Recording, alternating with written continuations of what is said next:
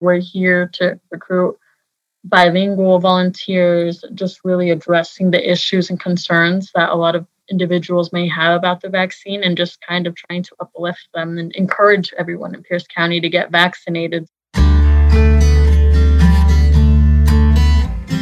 From UW Tacoma, this is Pod Defiance.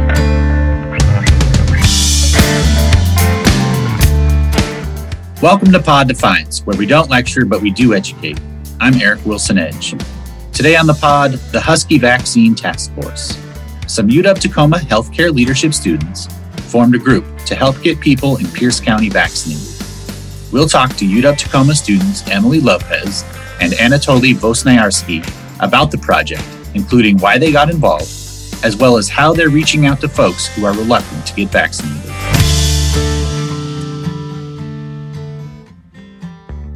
Emily Lopez and Anatoly Vosniarsky, welcome to Pod Defiance. Thank you for having us. Hello. Um, so let's start with introductions. Emily, maybe you can go first. Um, what what year in school are you, and what's your major? So my name is Emily Lopez. I am currently a senior in the healthcare leadership program, and I'm my anticipated graduation date is this June of 2021. My name is Anatoly Vosniarsky, and I'm also a senior in healthcare leadership, and I'm also anticipating to graduate this June. So, Anatoly, let's start with you. Um, what led you to pursue healthcare leadership? Well, I've always, as a as a little kid, I've always wanted to be in healthcare in some way, and at first I wanted to be some doctor or nurse, but that didn't really work out. And once I found about this degree that it's about healthcare and it also combines my passion involving technology and communication, I decided to pursue it and I got accepted into it. And it's been really fun so far. And then for me, same role as Anatoly, I always knew I wanted to pursue something in the healthcare field. I didn't necessarily want to become a doctor or nurse, but I just knew I had a strong passion for serving my community and helping. So I knew that I needed to look for something in the administrative side, and I knew healthcare leadership had similar roles and tasks. And as Anatoly said, communications, I really love talking to individuals, communi- like communicating, getting to know each other, and just really focusing on patient advocacy. So when it came to healthcare leadership, I found it to be perfect and it tied in with everything that I have a passion for. As well as my, I forgot to mention my minor is also sociology. So getting to learn about diverse communities and marginalized communities has really helped um, help me understand my major even more. Great. Thank you both. Um, so, Emily, we're here to talk about the Husky Vaccine Task Force. So, for folks who maybe don't know, what is the task force and where did this idea come from? Yes, so the task force was officially started by Professor Dr. Robbins Evans Agnew, and he's one of our professors for the Healthcare Leadership Program. He started this as a fieldwork project um, for s- several of us healthcare leadership students we basically didn't have the opportunity to get fieldwork outside of our course, just how a couple of other students did. So we ended up doing this with Dr. Evans Agnew, and it ended up being amazing. We ended up having a good time. Um, and it's basically us trying to recruit volunteers such as nurses, biomedical students, healthcare leadership students to help participate and volunteer at vaccine pop up clinics, specifically targeting Pierce County since we wanted to support our community. And we're focusing on BIPOC and non English speaking community members since they're often the ones who are pushed aside or have a lot of hesitancy about the vaccine. A lot of them don't know what it is, if it's free or not, how to access it. And a lot of them struggling with language barriers and just myths about the vaccine. So we're here to recruit bilingual volunteers, just really addressing the issues and concerns that a lot of individuals may have about the vaccine and just kind of trying to uplift them and encourage everyone in Pierce County to get vaccinated so that we can just kind of go back to, I would say, quote unquote, the norm. And just that's really our goal. And the idea came from Dr. Robbins Evan Agnew and our nurse preceptor, Juana Gallegos, who's also been a great help. So, um, this question is for both of you, and Anatoly, maybe you can take it first. So, um, you're trying to get folks to come volunteer at these clinics. So, are you volunteering? Are both of you volunteering at the clinics as well? And um, you know, have, if you have, how's that experience been? I wonder if you could talk about that a little. I actually, I, I personally actually have not been volunteering at the clinics yet, but I, my experience is I help since I'm part of the communications team. I help with online uh, signups, so I help people volunteer for those clinics and bring people, bring more people in. And we've been posting on our Instagram page, which is uh, UW Husky Task Force, and on there we keep uh, reminding people about new events and new pop-up areas that will be coming up and that have come up in the past. Yes, and then for answering that as well, something I wanted to add is physically, we haven't been able to, at least I haven't been able to attend the clinics yet, but we have been helping out virtually and making all of this a success. So we've been sending out emails, responding to people's questions and concerns about how to sign up, where to sign up. Um, as Anatoly said, we have an Instagram where we're keeping up to date. We're making sure we respond to everybody's direct messages. We're posting. And then we also created a Facebook account, which is also UW Husky Task Force, if anybody wanted to go check that page out. And then on top of that, we created a Gmail account, which is UW Husky Task Force. And we, Anatoly and I are in charge of just responding to everybody's questions. And um, for me, I'm also creating emails in Spanish to send out to other outside organizations that we're working with just to help the Latino community also get vaccinated in Pierce County. Let's talk about getting vaccinated. Um, you know, I'm sure both of you know you're you're doing this work that there's some hesitancy within for some folks in getting vaccinated. So I thought it would be a good idea to talk about why you think it's important to get vaccinated. Um, Anatoly, let, let's have you take that one. Um, I think it's important because well, there is some hesitancy behind it, but research has been found that the vaccine is effective towards people that take it, and that we try to help our community, especially those, uh, especially the elders and the children, who are more susceptible to, towards it compared to, let's say, your average adult and we are trying to make it more important to help the BIPOC and non-English speakers also to get vaccinated in case they don't know what's happening or they don't understand the importance of it. So we try to help them out as well. Emily, why don't you weigh in on this, on this too? Yeah, so on top of that, um, in particular with the BIPOC and non English speaking communities, a lot of them aren't aware that there's also, if you get Pfizer or Moderna, they're not aware that you need to also get a second vaccine on top of that. So a lot of them um, that have gotten the vaccine, they only get their first dose and then they think that they're done, that that's okay. So we do um, address that concern, and we do know that we do know that we need to split out more information that if you do get these specific vaccines, you need to go back in for a second shot in order for it to be effective. So we're really just trying to answer any questions, any anything that somebody may be struggling with. We're really there to help. And it's important that people get vaccinated so that we protect our community members and just protect each other. That way, we just avoid any more risks of being hospitalized, um, just so we can get back to our reality of being able to see one another again.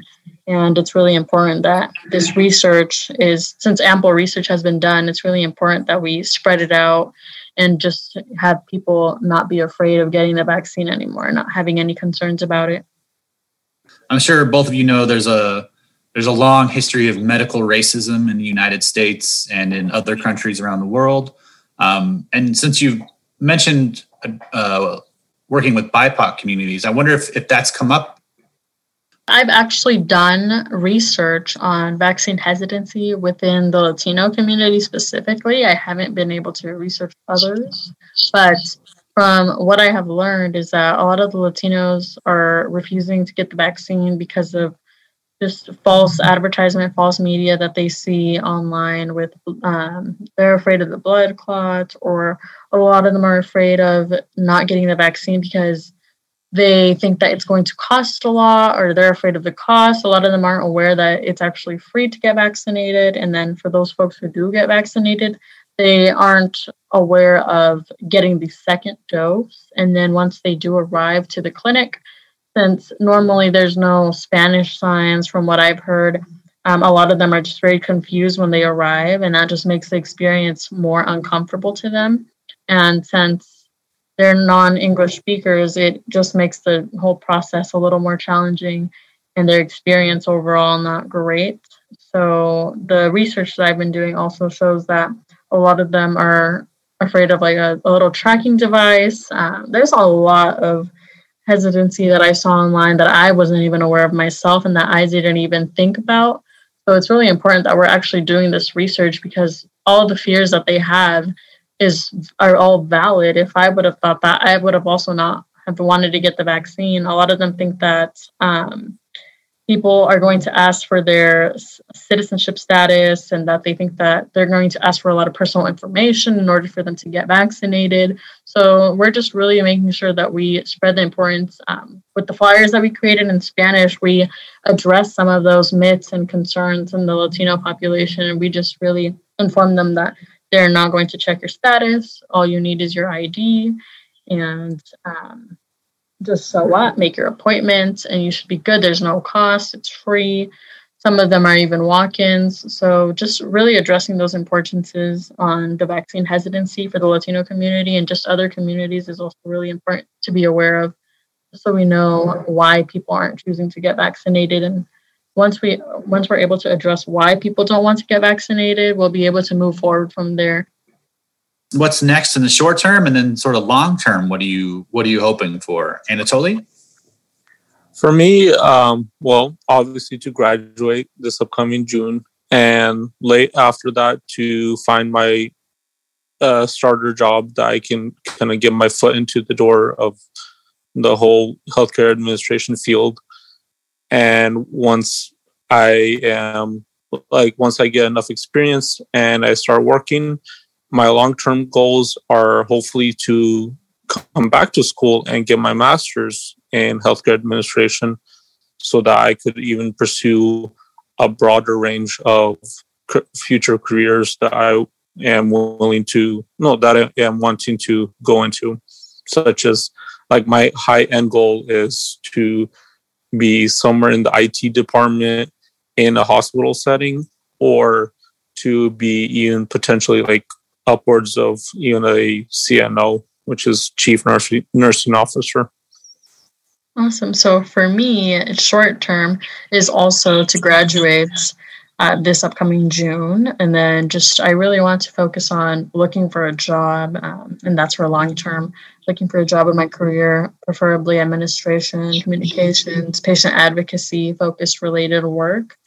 Um, and then from there, hopefully, with some experience in my job, later on in the future, once we're able to go back to school in person, I'd hope to pursue as well a master's degree so I can go even further with my career and just have more options um, and being able to just my main goal is just being able to help out as much as I can within my community.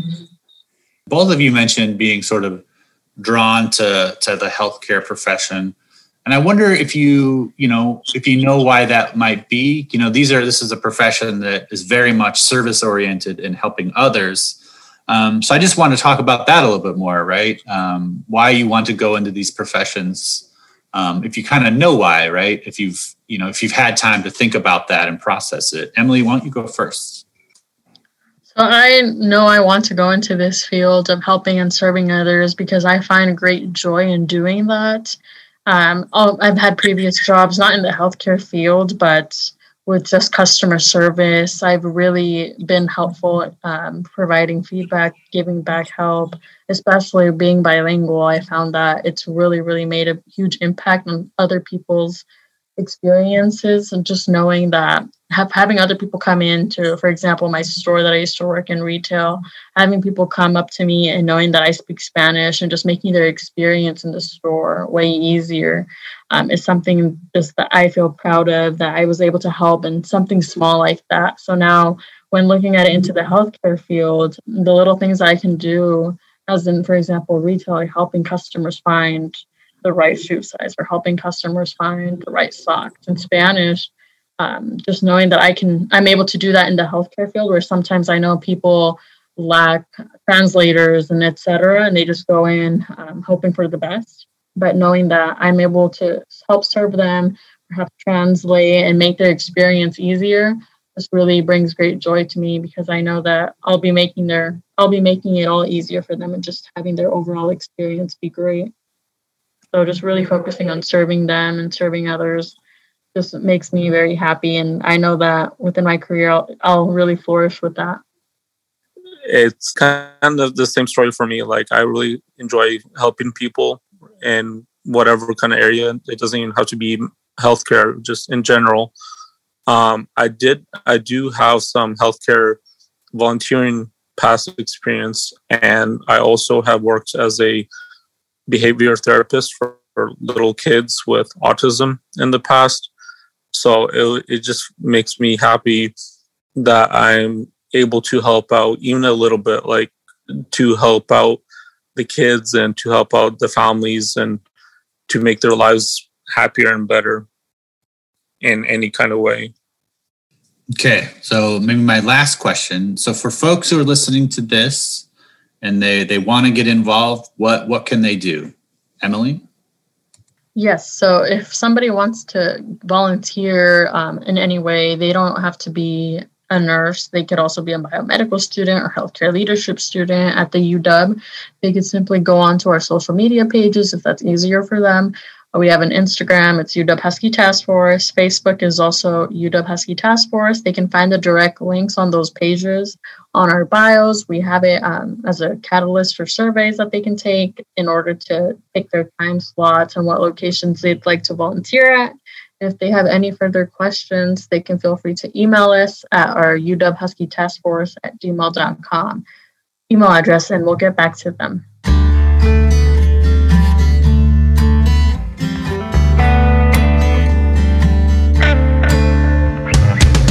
You to our guests, and thank you for listening. Be sure to like and subscribe. You can find us on Spotify, Google Podcasts, Pocket Cast, Stitcher, and Apple Podcasts.